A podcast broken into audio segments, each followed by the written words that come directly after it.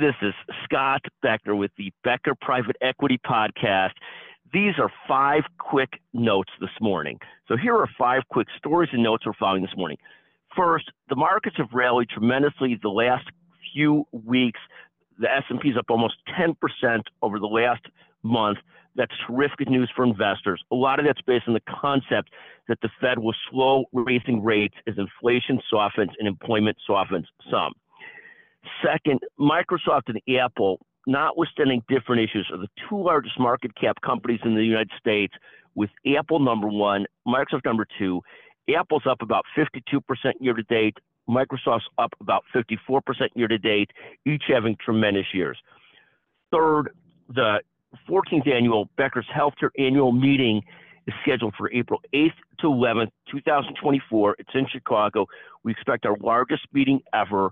If you need more information on that, talk to Jessica Cole, the CEO and president of Becker's Healthcare. Thank God for Jessica. Fourth, Elon Musk. What a glutton for punishment and controversy.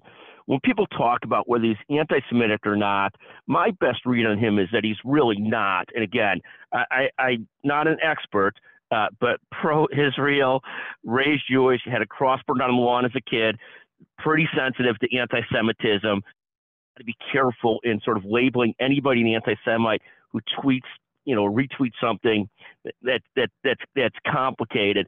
I, I, I don't see him as overtly anti-Semitic. Never have. He's got plenty of issues, I think, and we'll, and we'll see how this all plays out.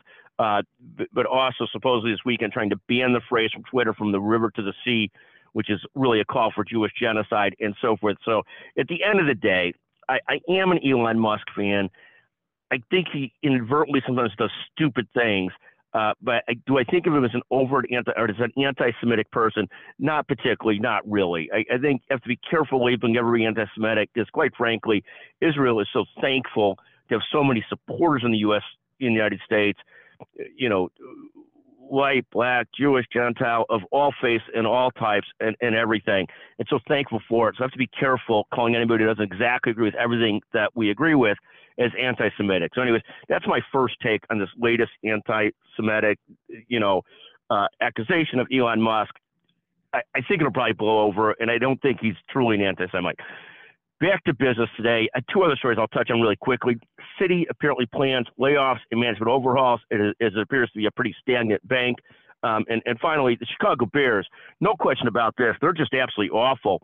I don't think it's. I mean, the quarterback issue is a problem, but the coaching is abysmal, and they've got work to do to improve. Thankfully, they've got some big draft picks coming up. Again, those are a handful of stories we're following this morning. You know, I, I hate to bleed too far into the political and so forth. Uh, if you have a comment on my thoughts on this, please feel free to text me 773 766 5322. I don't care if you agree or disagree with my thoughts. If you're the first person to text me, 773 766 5322, and you haven't claimed the gift card in a while, we'll, we'll send you a $100 Amazon gift, gift card.